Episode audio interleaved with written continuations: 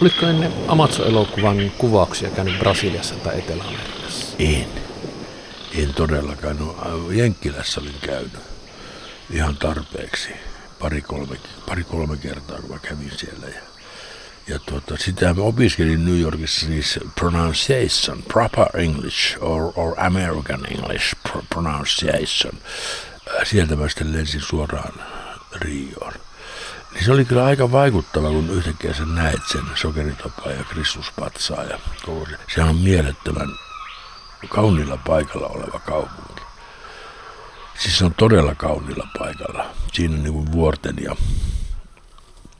ja meren välissä ja erilaisia lahtia ja, ja, ja poukamia ja hiekkarantoja vaikka kuinka paljon – se oli jotenkin yhtäkkiä, että tuossa on se kuuluisa sokeritoppa, kun lentokoneen ikkunasta näki sen. Ja tuolla on tuo Korkovaaro, Kristuspatsas ja kyllä se niin kuin säväytti. Että en ollut koskaan aikaisemmin käynyt siellä päinkään. Mä oon hirveän onnellinen, että tämä mun ammattini on mahdollistanut mulla, mulla tuota käydä ympäri maailmaa eri paikoissa. Niin, niin tämä oli yksi niin kuin suuri kokemus silloin aikana.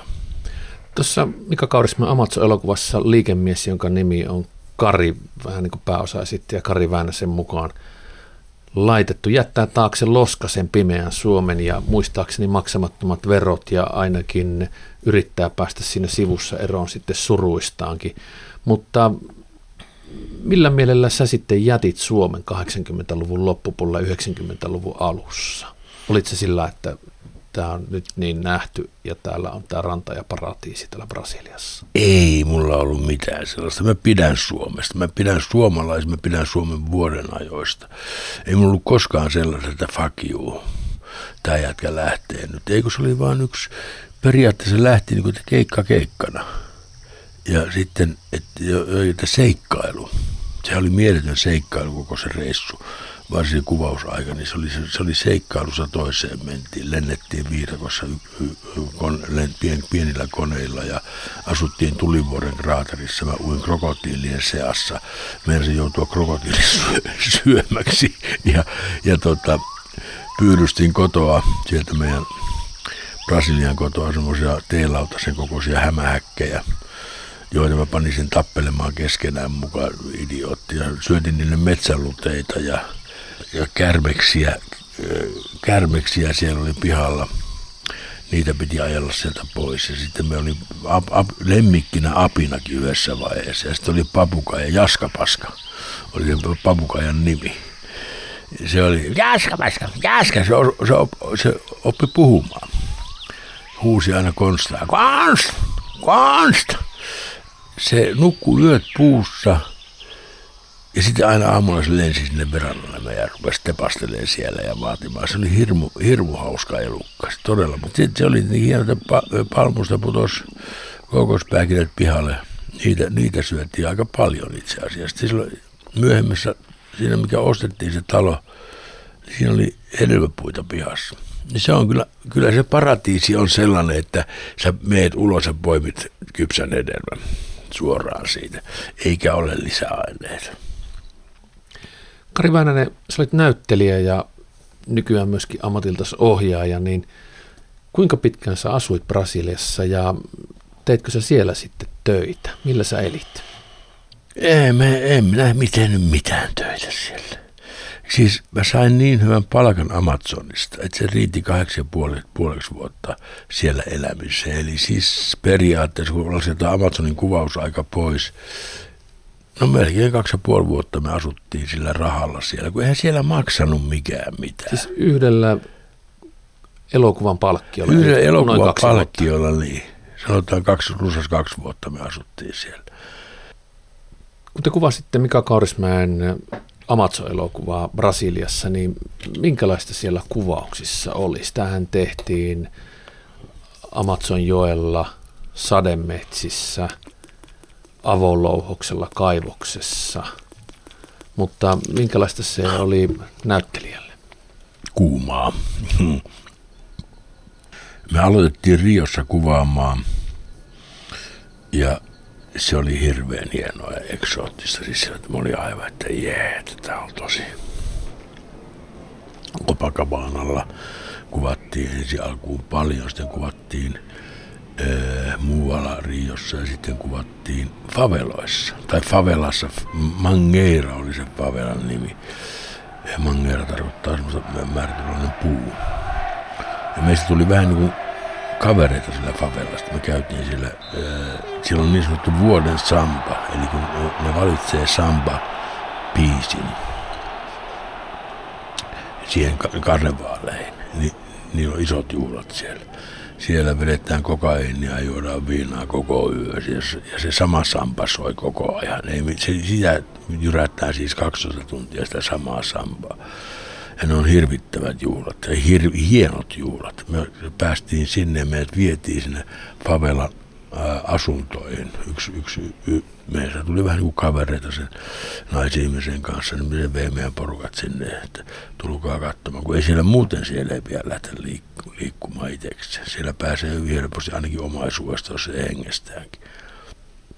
Että tuli nähtyä se, se puoli. Ja ei, meillä, ei meillä kuvauksissa ollut mitään ongelmia koskaan. Että se oli, mulle se oli ainakin semmoista niin seikkailua koko ajan me lennettiin pienkoneella viidakon, viidakon yllä ja siinä Boavissasta varsinkin lennettiin Tebekem-nimiseen paikkaan, vanha tulivuoren kraateri. Ehkä maailman kaunein paikka, missä olen käynyt. Se oli todella kaunis paikka. Minkälainen? No se oli valtava kraateri, että horisontti oli, vuori, joka puolella vuoristo oli horisonttina. Ja sitten tota, siitä meni joki läpi ja se oli täynnä niin kuin kukkia ja hedelmäpuita se laakso, missä se, se kullankaivo tai timantin kaivajien kylä oli. Ja se oli hyvä, kun siellä, siellä ei kaivettu kultaa, niin se, sitä elohopeaa ei käytetty siellä. Oli täysin puhtaita ne vedet kaikki, että, että vähän mutainen se oli siitä, missä ne, se hiekkaa niin kuin kaivo, niin siinä se oli vähän mutainen, mutta muuten se oli todella puhdas paikka. Ja, se oli, ja siellä mä näin elämäni isomman hämähäkin. Se oli semmoisen ison soppalautasen, tarjonlautasen kokoinen. Oli se varmaan 30 senttiä kintun päästä kintun päähän tai 40 senttiä. Häjyn näköinen kaveri. se otettiin, ne otti sen kiinni ja laittoi semmoisen lasi tai muovi kulhoon se ja sitä, sitä käytiin pällistelemässä. Isoja perhosia, semmoisia järjettömiä, niin kuin kahden kämmenen kokoisia perhosia. Ja, ja tota, boa constrictor, eli boa, se oli pieni boa. Se pää, mä otin sen pään tuohon, noin, kietoutui tänne ranteen ympärille, käsivartta lähti, se kietoutui ja rupesi kuristaa minua käsi, käsivarresta. Niin Juman kautta se kuule kuristi kovaa. Siis se puristaa niin kovaa semmoinen pikkuinen elukka. Ja, että mulla ihan oikein se rupeaa verenkierto häiriötä, se piti niinku kiertää pois siitä. Ja krokotiilien keskellä mä uin kuvauksissa. Mä kuva, kuvattiin, että tämä kaveri, kun se putoo lentokoneella viidakkoon, niin ja sitten se pakenee sitä Intianikylästä, kun se tervehtyy ja metsässä, silloin ase kuitenkin, se metsästää krokotiilin eväksi. Sitä kun kuvattiin, niin tuli pieni puulen, tuulenpuuska väärään aikaan. Se yhtäkkiä lähti työntää sitä kanottia kohti sitä krokotiilin kitaa. Perketti se käytti lähellä, kun se on iso peto, kun se yhtäkkiä kun se hermostui. Niin se, ne leuat, ne liikkuu niin äärettömällä nopeudella. Ja se on iskenyt jo kymmenen kertaa, ennen kuin se kerkee edes tajuta, mitä on tapahtumassa se, se pedon voima, se on valtava.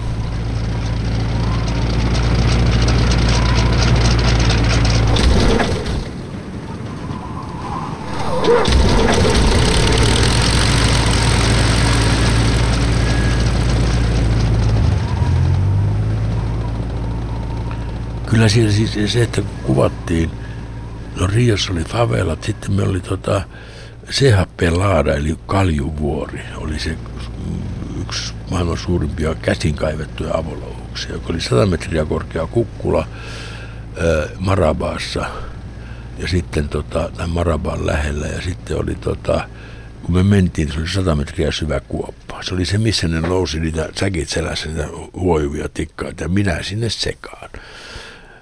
Ja mulla oli vielä hirviä rapula kun me oltiin lähetty Riosta edellisenä päivänä, mä en tajunnut, että huomissa aamuna kuvataan. Ja mä rallattelin sen äh, rallaränniä sen, sen tota, lentomatkan aika rapiasti. Ja vielä Maraba, Marabassa jatkoin ja, tota, ja oli semmoinen, että, että maailma on auki ja minä olen suuri. Ja seuraavana aamuna potitaan kuudelta ylös, lähdetään kuvaan. Mitä, älkää, ei helveti, ei, älkää nyt pojat, hei, älkää, armoa. Oli niin kauhia kankkuna.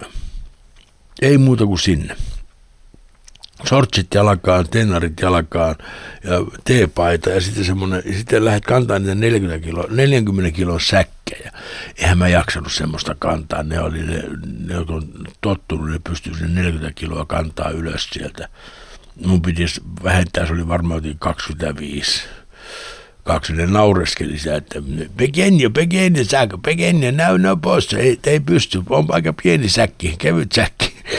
Ja mua hävetti saatana vilimitähti siellä niin kuin, on kornia olla vilimitähti. Ihan oikein. Se tuntui välillä hävetti, että mitä helvettiä mä täällä niin pelleilen. Että nämä ihmiset tekee tätä työkseen, että on raskasta työtä. Sitten siitä me jatkettiin Manaukseen – ja Manauksessa me oltiin varmaan pari viikkoa kuvattiin. Me Joka on iso kaupunki Amazonjoen se, se on siis, sydämessä, voi niin sanoa siellä niin, keskellä. Se on miljoona, monen miljoona ihmisen kaupunki ja, ja tota, siellä on ooppera, kultakupollinen ooppera ja kaikki, se oli kumipuuaikaanhan se nousi. Ja nyt se on, ja siellä on valtava kalatoria, siis kun Amazonista kalastetaan ja sitten siitä me jatkettiin viidakko, kun oltiin Intianikylässä ja sitten siitä lennettiin Boavistaan, jonka lähellä oli sitten nämä, tämä, laittomat kultakaivokset. Sinne kesti aika pitkä aikaa lentää sinne, sinne kultakaivokselle, joka oli tuota siellä ihan siellä viidakossa. Se oli Banana Dois, eli Banaani kakkonen se lentokenttä. Nimi oli tullut siitä, että, että kahdesta syystä, että se oli, lentokenttä oli käyrä kuin banaani ja sen sateella se oli yhtä liukas kuin banaaninkuori. Ja se, me lennetään, siellä on näitä pöytävuoria, jotka on niin kuin Roraima nimeltään, jotka on erittäin omituisia paikkoja. Niissä, niistä on jotenkin dokumenttia tullut sieltä, kun se on täysin erisetty ekologinen systeemi siellä ylhäällä. Niin tota, ää, se, mä kysyin sille lentäjältä, mä lensin kahdestaan meidän Urubu-nimistä konetta, siis musta, se elokuvassakin näkyy. Niin, että miten, missä sä tiedät, kun ei mittarit toiminut. Mä katsoin, että eihän sillä toiminut nuo mittarit. Mä tiedän, missä, tiedätkö missä me ollaan. Si- siihen tuolla näkyy toi, toi vuori, niin mennään siitä ohi ja sitten mennään pikkusen noin ja sitten tuolla, silloin seuraava vuori ja sitten ne tiedät vuorien mukaan. Ja yhtäkkiä me puotaan, puotaan yhteen kanjoniin – mä lennetään sen kanjonia myöten. Ja sitten yhtäkkiä tulee täydellinen pystysuora seinämä eteen. Että mitä helvettiä. Ja, ja tiukkaa veto, kun kää, se veti vasemmalle siinä. Ja sitten mennään toista kanjonia pitkin. Ja se näkyy kukkula. Ja se yhtäkkiä se tähtää sitä kukkulan harjaa kohti. Sen jälkeen se kukkula harja tulee, se vetää pikkusen ylös, että päästään justiinsa yli ja samalla se rupeaa vetää konetta alas. Siinä on puro ja sen puron takaa heti alkaa kiitorata. Kiitorata, semmoinen helvetin hiekka polku. ja, ja, ja, ja, siihen sieltä ei, jumalauta, ei, miten, eihän tästä selvitä. Se päättyy vuoden seinämään se lentokenttä. Mitä mä sanoisin sen pituudeksi, että valehtelin pahasti, niin oliko se 200, 250 metriä pitkä se kenttä. Ja se oli tehty ylärinteeseen, että se hidastui se koneen vauhti, kun se tuli siihen. Ja samalla kun me tömähetään siihen puron törmälle, mä näin vilkasen sivuun, niin mä näin sen hiiltyneen lentokoneen rungon. Kiva, Kari, tästä sinä et selviä. ja, ja siellä oli tullut sen, sen karinpoillisen kultakentän omistajan veli oli tullut kaksi moottorisella diesellastissa kaksi viikkoa aikaisemmin. Ja laskeutui se pikkusen heilahtanut toinen siitä tökkäs johonkin pensaaseen ja kone ympäri ja räjähti siihen ja siinä kaksi, kaksi tyyppiä siinä kuoli.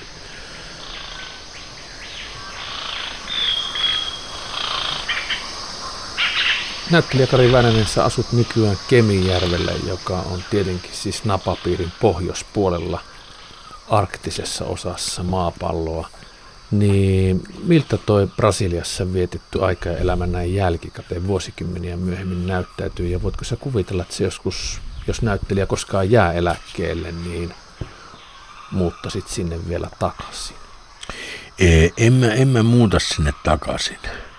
Mä sain ensin tropiikista ihan tarpeeksi. Mä voin asua jonkun aikaa, ehkä voisi jonnekin Kapverdelle tai jonnekin yrittää päästä talven pimeämään ja loskasimaajan asumaan, että se on, se on mahdollista. Mutta Brasilia tämän uuden vallankaappauksen, mä kutsun sitä vallankaappauksen, se oli ns. mukaan demokratian keinoin tehty, mutta törkeä vallankaappaus se oli niin se maa on mennyt niin pilalle. Se on korruptio on niin, on niin järjetön. Mä haluan olla mikään, mikään maala ja päinvastoin mä ajattelen hyvin positiivisesti niin elämästä ja varsinkin maapallosta ja luonnosta, mutta tästä ihmisen touhusta mä ajattelen, mulla on välillä sellaisia, että tämä ei hyvältä. Siis tämä loputon kuluttaminen, se kulutuspropaganda, joka, joka meillä levitetään ja, ja pahempaan suuntaan ollaan menossa, niin en, en mä halua sinne takaisin. Mä voin käydä, sekin on siinä ja siinä. Mä oon Riossa käynyt pari-kolme kertaa ja haluan mennä Rioonkaan käymään. Haluan mennä koko maahan enää.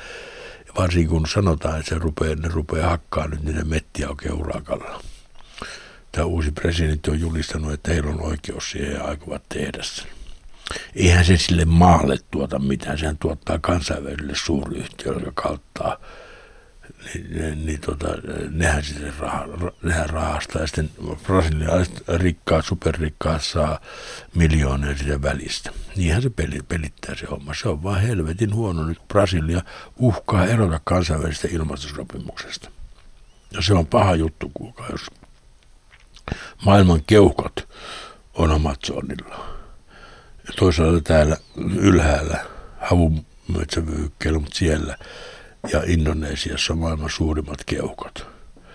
Niin jos Brasilia rupeaa samalla kuin Indonesia ja Filippiinit ja noin rupeaa hakkaan, hakkaan tasaiseksi niitä, niin täällä loppuu henki. Tästä tulee ihan helvetin tässä planeetasta. Ihminen on tyhmä elukka.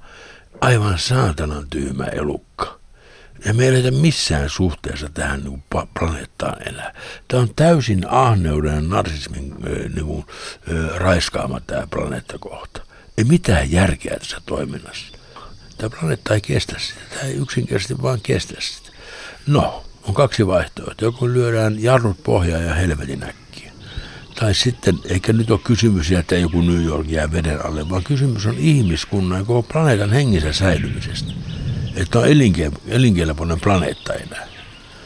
Ja, ja, ja, toinen vaihtoehto on, että pannaan oikein ranttariksi ja, ja tuulataan ja kulutetaan niin paljon, että ihminen varmasti poistuu tuhannen vuoden siellä täältä. Ja sen jälkeen kuluu muutama kymmenen tuhatta vuotta, on paratiisi taas tämä planeetta. Nämä on ne vaihtoehdot.